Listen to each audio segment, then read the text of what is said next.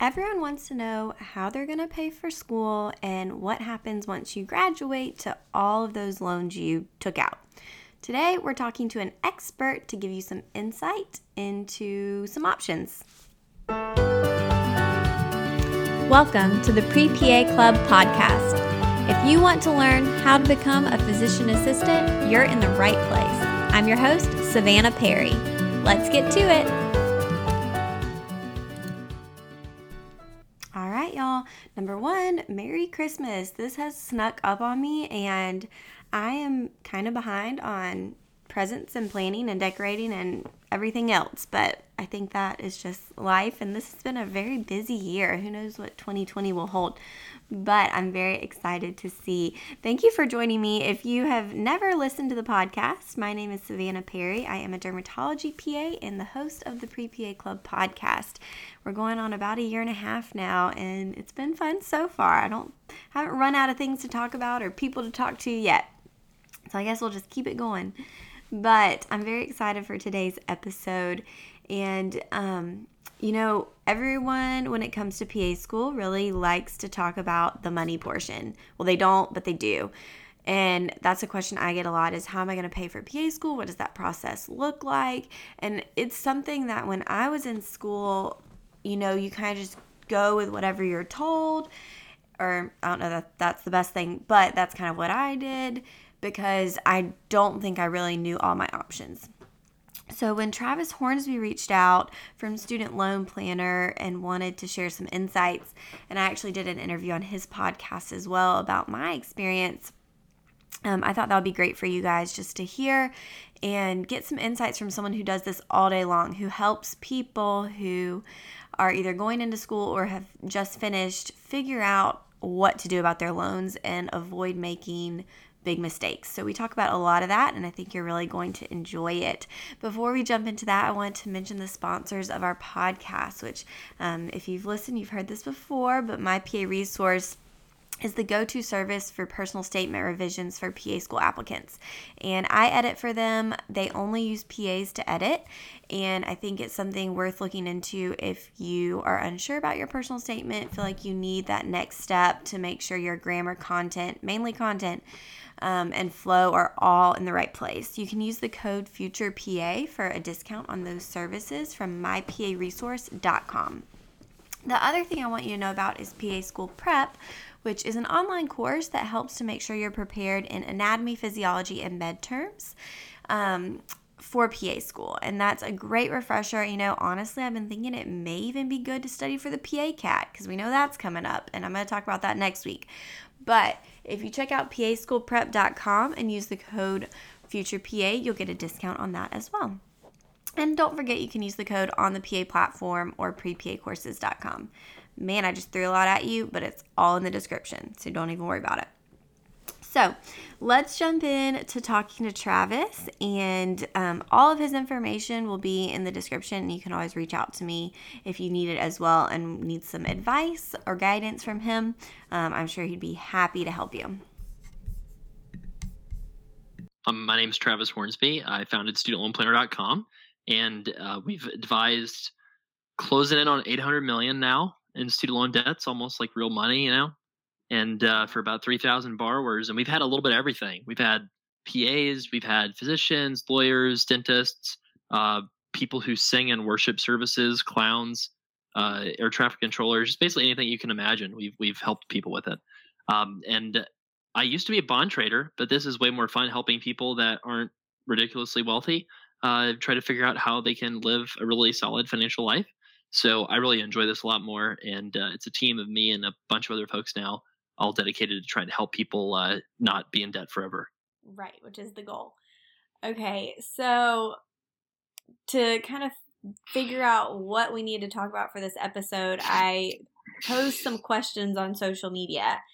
And, or basically, I said, What do you want me to ask? What do you guys want to know about? I'm talking to a loan expert. I am not that, which we all know. Um, so, what do you guys want me to ask him? And some of the responses I got were really good questions, and some of them indicated to me that we really need to kind of start from the beginning and kind of break down what the options are when it comes to loans, but also understand that for PA school, unless you are, in in my opinion, if unless you are, I mean, have someone who you know gave you a college fund, whatever, parents who are able to help you out, amazing savings, whatever, like you're going to have to take out loans, and so that's just kind of a given when you ask how do people pay for PA school, it is loans. That is the answer. Um, so we can talk about kind of where those come from. So the questions that we will not answer is why is this process so complicated? Um, what are all of your financial secrets? I don't know that they're, I mean, yeah. I have no idea where to start and not enough savings. I think we could all kind of go with that. So, to start, what, what can you just start with what kind of loans are out there for grad school? What are you seeing PAs come to you? Like, what kind of loans are they having? I mean, pretty much Stafford and Grad Plus loans. Those are your two options for PA school. The Stafford loans have a cap. You can't take out more than I think about twenty thousand uh, a year, and then above that level, if you need more than that to pay for things like rent and books and you know tuition, then you have to take out Grad Plus loans. So those have no cap basically, and so that's how a lot of the private PA programs have charged so much is because there's no limit on borrowing at all. You can just borrow as much as you want, and the schools know that and you can pay based on your income for as much as you know a big as big of a loan as you want so that's why it's so expensive is there's no kind of underwriting there's no like banker sitting across from you at the table being like no you're going to earn 75 to 85,000 starting salary and this is going to cost 200,000 and we can't possibly give you that loan there's none of that for PA school so you can take out federal loans and to a lesser extent some people that are going to come out with like a small balance might consider replacing some of those grad plus loans with private loans, just ones that offer lower upfront fees and lower interest rates. Generally, you want to be kind of careful with those though. Okay, so that's a question that I get a lot is, you know, federal loans versus private loans. So most people are taking out those federal loans initially um, so you said Grad Plus doesn't have a cap on it. Um, one of the questions we got was, what about for people who already have loans from either undergrad or doing another graduate program? How does that pay into getting money for PA school? For federal loans, it doesn't. You you can still borrow as much as you want from the federal system, regardless if if you've previously been a lawyer or a chiropractor or something totally different. You can still go to PA school and take out as much as you want um, in terms of the the grad plus loans. So they cost seven percent interest, and there's an upfront fee of basically a little over four percent. So you know you're kind of think about it. Your first year interest rate for grad plus is kind of like eleven percent, and every one thereafter is seven. That's kind of how expensive it is. Wow. So the the danger though is forgiveness is usually a really great option, or is and a lot of times is a great option. And private loans offer no forgiveness, right? Okay. So I had a, a PA that took out like private loans for about half of her education. Um, and it was like 6% or something like that. So a little bit cheaper. So she thought she was doing a smart thing. But then she went to work at a not for profit employer. She was eligible for public service loan forgiveness. The whole thing would have been eligible to be forgiven, and it wouldn't have required any extra payments to get it forgiven. So she literally just borrowed like a hundred grand when she could have just not paid that. So that was a really unfortunate case where the lower interest rate is not nearly as important as getting forgiveness. So, if someone doesn't know exactly where they're going to end up working, could they take out federal loans and eventually switch them into private loans if they end up in kind of a private employer, or would that just make no sense? No, they sure can. That's a good option. It's called refinancing. Okay. So basically, you start off with all federal loans. You only take federal loans while you're in school. When you graduate, basically, you know, PAs float around a lot for the first couple years. So you get your employer, you pay based on your income, you know, one of those income driven repayment plans, and maybe you end up and get settled at an employer that is a not for profit. And then you are going to get loan forgiveness if you set things up right. And then if you're not, like, let's say you're working at some like private practice or, you know, like an orthopedic center or something like that, then you would probably just want to go ahead and refinance and get an interest rate that could be like 4% instead of 7 and then try to get out of debt as fast as possible with those traditional debt repayment methods. Okay. Probably a dumb question. Is refinancing different than consolidating loans? Not a dumb question. It, it is different. And like the word consolidate means moving a bunch of things into one thing, right? So that's like the kind of the, the English language word consolidate. To me, consolidate doesn't mean that though. To me, consolidate means taking a bunch of federal loans and turning it into a direct federal consolidation loan. So that's what I think of when I hear consolidate. And, you know, people talk about refinancing as consolidating, but it's really not the same thing because refinancing is just taking a federal or, or private loan or loans and just moving them into a new private loan with a private lender, right? No forgiveness, no income driven repayment, none of that. Just the only thing you're getting is lower interest rate, which benefits you if you pay it down to zero and does not benefit you if you needed to do forgiveness, right? Consolidating, here's the reason why you should do consolidation. So when you graduate, you get a six month grace period. That's that's how long you get to wait until you have to pay. If you consolidate though, you can get a grace period of two months. And why is that helpful? It's because you can get payments of zero dollars a month based off of your tax returns. As a student, that's no income, so your payments are zero, right? If you happen to be working at a qualifying employer, that's four extra months of credit towards the 120 months of credit you need in the PSLF forgiveness program. So those four months of zero dollar payments replace four months of payments when you're 10 years into your career making really good money, hopefully. So that could save you a couple thousand to a few thousand dollars. That's just that's just one example. The the main benefit of consolidating is just accelerating the payments and it's also organizing it where it's a little bit easier to track for programs like forgiveness. Okay. So there is kind of a difference there. Is so at what point should someone consolidate? Like as soon as they graduate, or should they wait till the end of that grace period? Generally, as soon as you graduate, there's okay. you know like you should do it as soon as you graduate, and uh, and if you don't, if you miss that boat, I probably wouldn't. There are some exceptions, like if you have ineligible loans for certain forgiveness programs, you might want to do it later. But like when you consolidate, it's kind of like taking all the old loans and wiping it all away completely, and then starting over again with a brand new loan. So if you haven't done anything with those old loans, then no big. But if you have done a lot of stuff with those loans and paid a lot of money into them, then basically, as far as the government's concerned, none of that ever happened. Okay. So something a lot of people have concerns about is how they're going to pay for living expenses. So these loans they're not just for tuition. You can take out loans for living expenses. Do you have any advice for someone, I know you work with people on the other side and you've seen how much they've taken out. What would your advice be for someone who's trying to figure out what that number looks like? And because, like you said, they'll give you as much money as you want. How do you live comfortably and realistically while not being too crazy? Well, here's a, a, terrible thing to, to say. If you're planning on working at a not for profit, it actually doesn't matter if you're too crazy. I mean, because it forgives the loans tax free regardless of the size of the loan amount, right? That's one of the reasons why this loan program probably will eventually either get reformed or replaced because it's just like kind of a really stupid program the way it's designed. It doesn't encourage like limited borrowing, you know, it doesn't encourage responsibility. It's literally like just borrow as much as you want. Um, but, you know, pretending that you're not sure that you're going to do that like basically you should probably target about a thousand dollars a month for rent and then probably a thousand dollars a month for other. And uh, depending on if you have you know a family maybe an extra thousand a month for you know a thousand to two thousand a month for like family expenses. So i would just say like if you can't live on two thousand a month in school you know probably there's something you're doing that could be changed.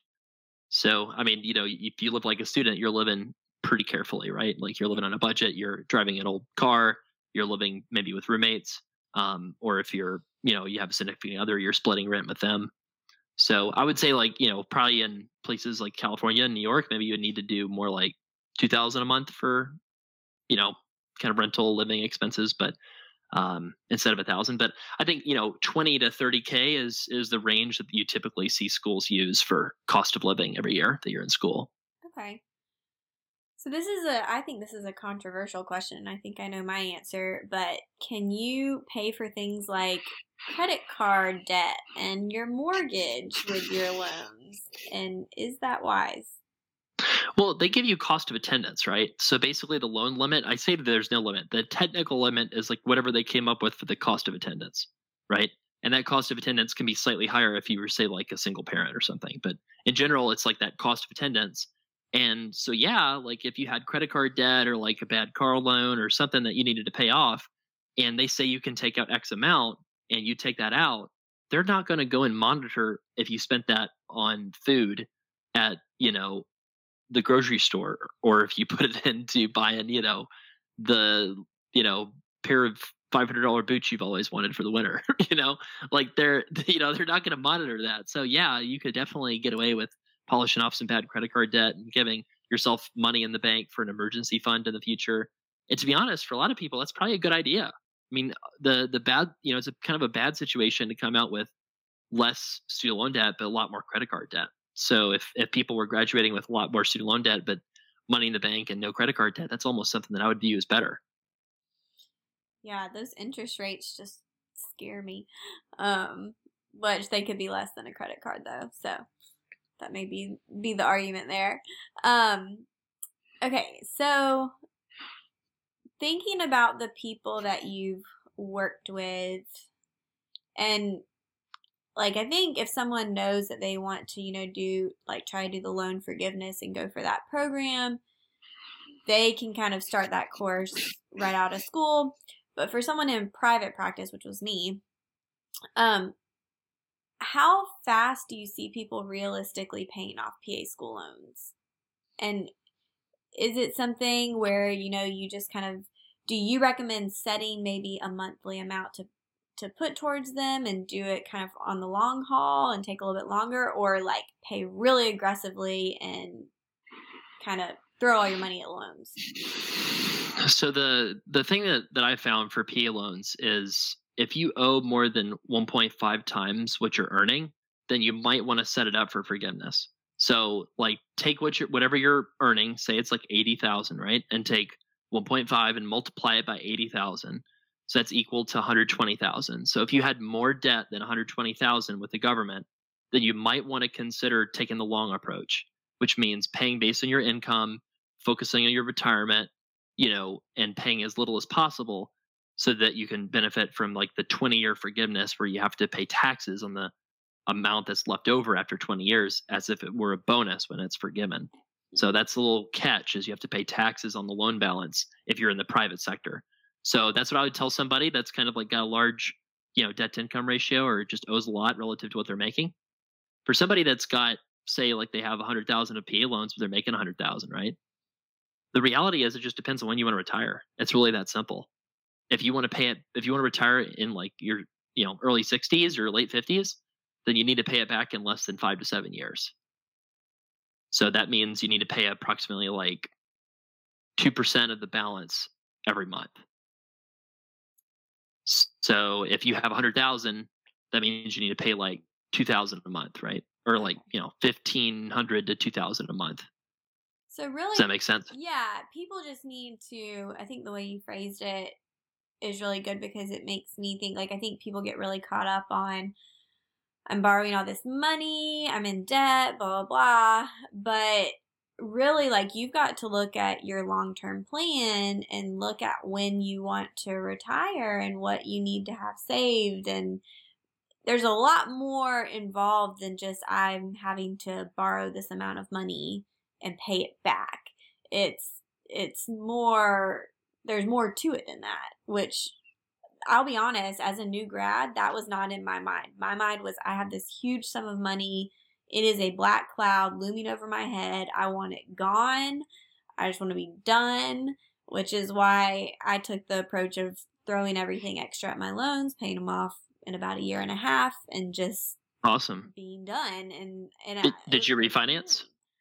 Um, I did not. So I only I went to a public program and so I only had to take out Stafford loans.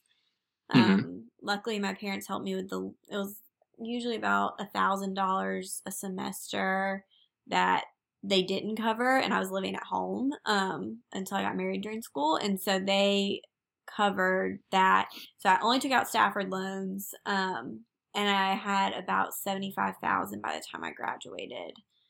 Okay. Okay. Well, so I took the- out the- forty five, and it had grown to seventy five. yeah. So those Stafford loans probably had an interest rate around five and a half or six percent. six, yeah. Yep. So if you had refinanced, so one of the one of the things that you do is if you type in refinance student loans online, most every website makes money on that. So whenever you click and apply through their links, they're going to make a lot of money. And uh, so what we tried to do with with studentloanplanner.com is is basically do a deal where we take a lot lower payout to give our readers welcome bonuses for refinancing. So for example, if you had refinanced 75,000 say through like CommonBond on our website, that's a $550 cashback bonus. Wow. So you would have gotten 550 bucks for refinancing. The the actual bigger benefit than the welcome bonus is you probably would get around a two percent variable rate for a five year fic, uh, five year uh, loan term. So variable because if you're going to pay it back in that short amount of time, you might as well just go ahead and um, pick like the variable rate because there's really not that much risk with those if you're going to pay them down in that short of a time frame. So the interest that you were dealing with was right around like four thousand a year, or about you know three fifty a month, something like that. So with a two percent variable rate, um, you'd be looking at saving like two hundred a month in interest. So that would be the kind of the, one of the the benefits of of doing a little bit different approach. I- think you did great. It's just like that's like maybe you know twenty five hundred bucks plus the the five hundred dollar you know bonus uh, that you could have put back in your pocket and gotten out of debt sooner, or taken like a really nice trip to you know vacation in Europe or something like that. Well, that like that like kills my frugal soul. Um, but it just goes to show that you know, because I was, you know, I I was what twenty three when I graduated, twenty four, um, twenty four, and I was trying like it's for me it was very difficult trying to research all of this and understand it and what I think I was at that point where I was confused between refinancing and consolidating because all I read was you can't consolidate federal loans. You can't consolidate when you only have one type of loan. Um, but I don't even think I considered refinancing. Like I don't think that was even on my radar. Um, and I think part of it was, you know, you start reading about variable rates and that scared me away and I just left it. So that's interesting that like honestly having even an ounce of guidance would have been so incredibly helpful. So um, yeah. Well, you know, another another thing you could have done. Say you were you told me that you're just terrified of variable rates or like private lenders, and I that just didn't freaks you out. Yeah. So like what you what you could have could have done besides that is you could have consolidated with the government and signed up for the revised pay as you earn plan. It's called REPAYE, and that plan gives you a fifty percent interest subsidy and all the interest that the required payment isn't covering. So hmm. what that means for you is, say you have six percent on your Stafford loans. That means you could have paid a lot extra on your on your loans on that plan, and it would have covered half of your interest while you were doing that. Wow. So in other words, it could have been like a three percent interest rate, you know, with the government for at least that first year, and you know you would have saved a lot of money on interest on that way too. And then you know you could have taken the federal only approach, but saved a lot more than just paying on the the standard plan, which is what they usually sign people up, you know, just uh, as the default option, which does not have any interest subsidies. So that's just uh, an example for somebody who's paying their loans back uh, about how you could save. That's actually a very small amount of savings, as big as like twenty five hundred plus a five hundred dollar bonus is three grand. That's actually very very small with the mistakes that we see people make when it comes to you know forgiveness. So those those mistakes are really an order of magnitude larger than that, usually 10 times or even 20, 30 times greater than that $3,000, you know, lost amount that you could have saved. Okay, let's talk about mistakes. What mistakes do you see people making that just make you cringe? Well, uh, you know, a lot of people kind of get freaked out by the loan forgiveness stuff. Like they think, oh, I mean, like I could tell you just all kinds of crazy things about what people have said. Like, oh, you know, so and so is going to win the election, it's going to go away, or oh, they're going to limit it for people because they don't like PAs and we make too much money. Or I saw something online that said that 99% of people got rejected, so why would I even try to do it? And so th- there's just a lot of misinformation in this space.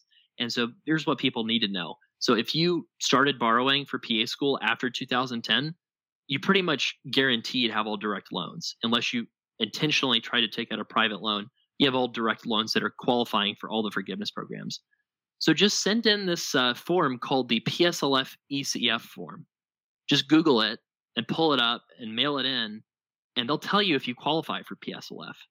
And if you do, you need to pay based on your income. And you asked me what mistakes people make. So when you can pay based on your income, you can sign up for programs that allow you to pay based on just your income. And some of those programs include your spouse's income. So that's kind of like putting a tax on your spouse. And if you want to avoid that, you can avoid that, but you have to be set up with the right tax status and you have to be set up on the right plan to avoid including your spouse in your loans, which is a lot of people don't like doing. You know, so I would say that's a real common mistake is people include, you know, their their new Mr. or Mrs.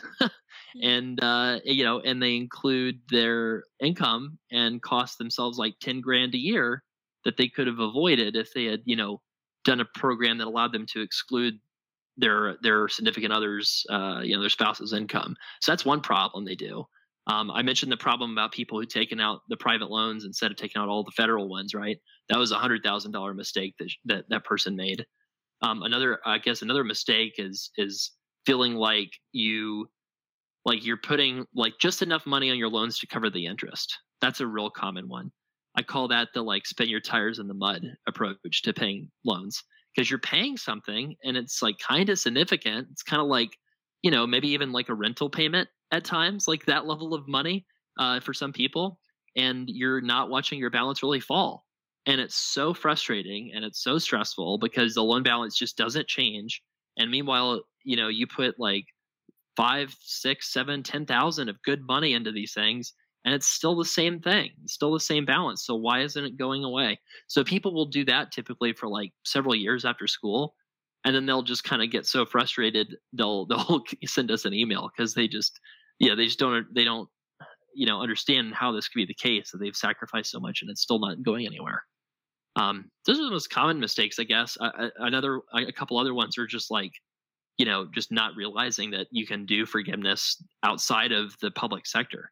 You know a lot of people are not aware that you can make your loans kind of like a tax and basically just lose a percentage of your income for 20 years and that's a lot better deal than paying your debt back in a lot of cases for people that especially the ones that go to those private pa schools. Can i ask a question about that?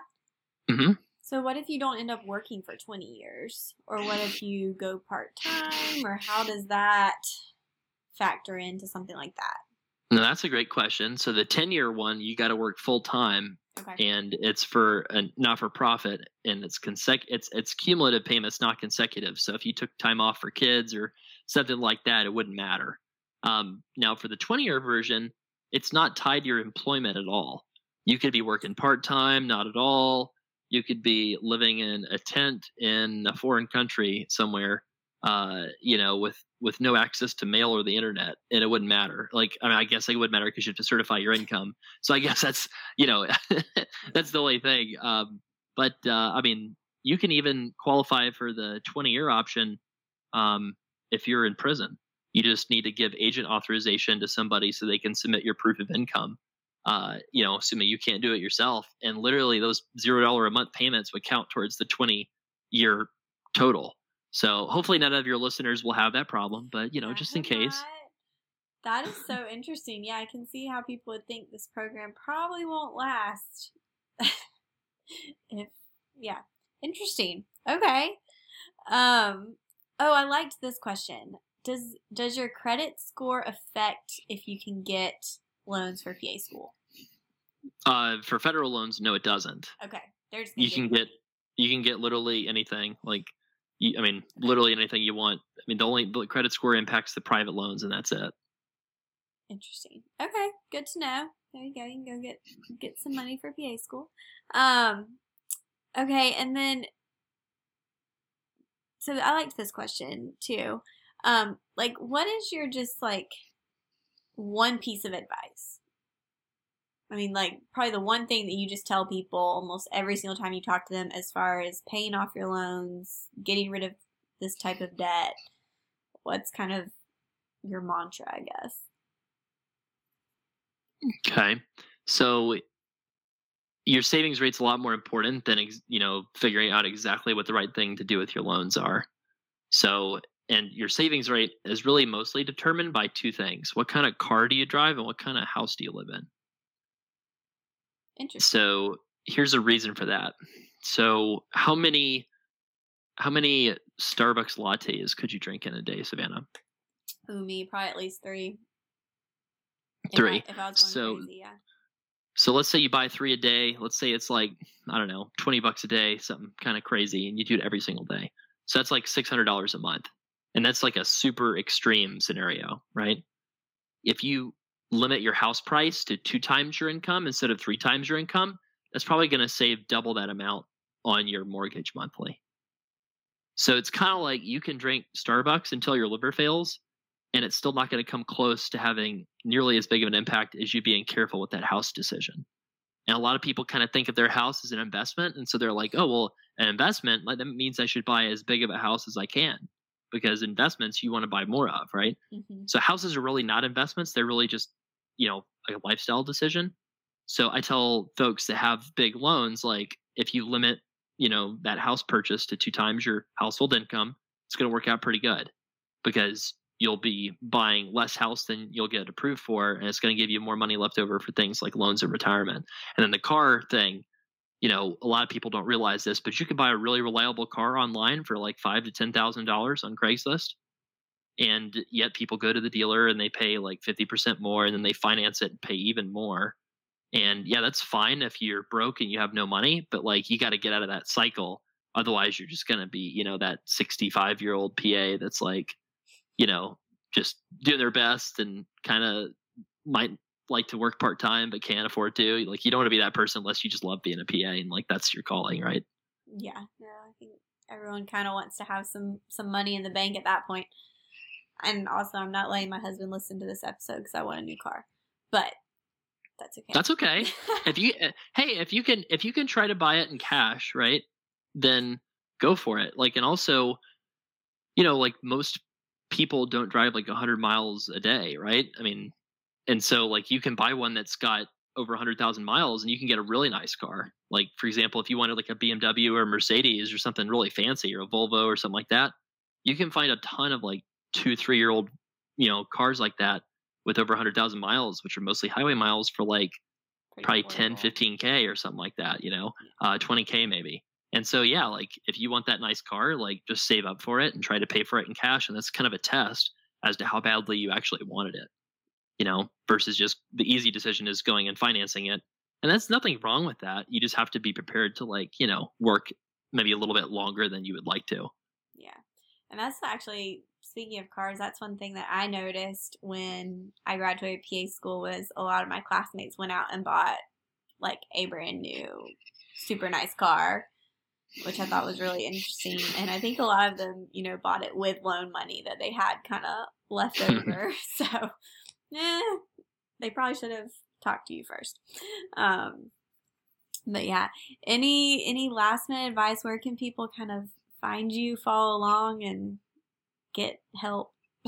Yeah, I mean, so help at studentloanplanner.com is our email, and then just studentloanplanner.com is our, our site. And you you can hit the the contact button and learn about the, the how to hire us, and that's in the menu. So if you're like, wow, I really need help on my PA loans, like that's probably where I would go. Is the just the hire us button on our on our website. The uh, the cost for it, everybody always likes to know the cost, right? The cost is like a few hundred bucks. It's like four hundred to six hundred dollars, depending on how much you owe. And uh, and then the value is is you know the biggest value is you're not going to feel anxious about your loans anymore i can guarantee that part uh, with maybe about 90% chance i can say that you'll 90% find a lot of savings right so just kind of like that conversation we had earlier about how you could have done that differently and saved like $3000 Yeah. so probably 90% of the time we're finding savings like that uh, and we just charge that flat fee you know no matter what so that people know exactly what the cost is and it's not like a percentage of this you know you know the the savings that we we find people um, which would probably be a lot more money Okay, and one last question about that. When when would people come to you for guidance? Is it before they start PA school, when they're ready to graduate, right when they graduate? hmm So we have services for both. Okay. I, I would say most people should hire us after, you know, because that's when the biggest savings happen. Uh, but if you're that kind of person that likes to plan ahead and wants to borrow smartly, we do have a pre-debt consult that's also uh, on that hire us button. You'll see the the link for before you have debt that you can click on, or the link for after you have debt that you can click on. Awesome. Okay, and I'll put links to all of that in the the description so everyone can find you. Well, this was extremely informative. Could have saved me some money, but that's all right. Thanks so much. Thanks, Savannah. So go check out studentloanplanner.com. Even if you are, you know, at the beginning of your journey or in the middle of it, I think it's good to go ahead and start looking at these options. Don't do what I did and don't look at your loans until the very end of school. Go ahead and start thinking about a plan. But thank you so much to Travis for taking the time to come on here, and I will see you guys next week and the next and the next. But if you haven't left a review for the podcast, I would love if you could just, you know, um, wherever you listen, leave a review, leave a comment, and I'll check those out. Bye, guys.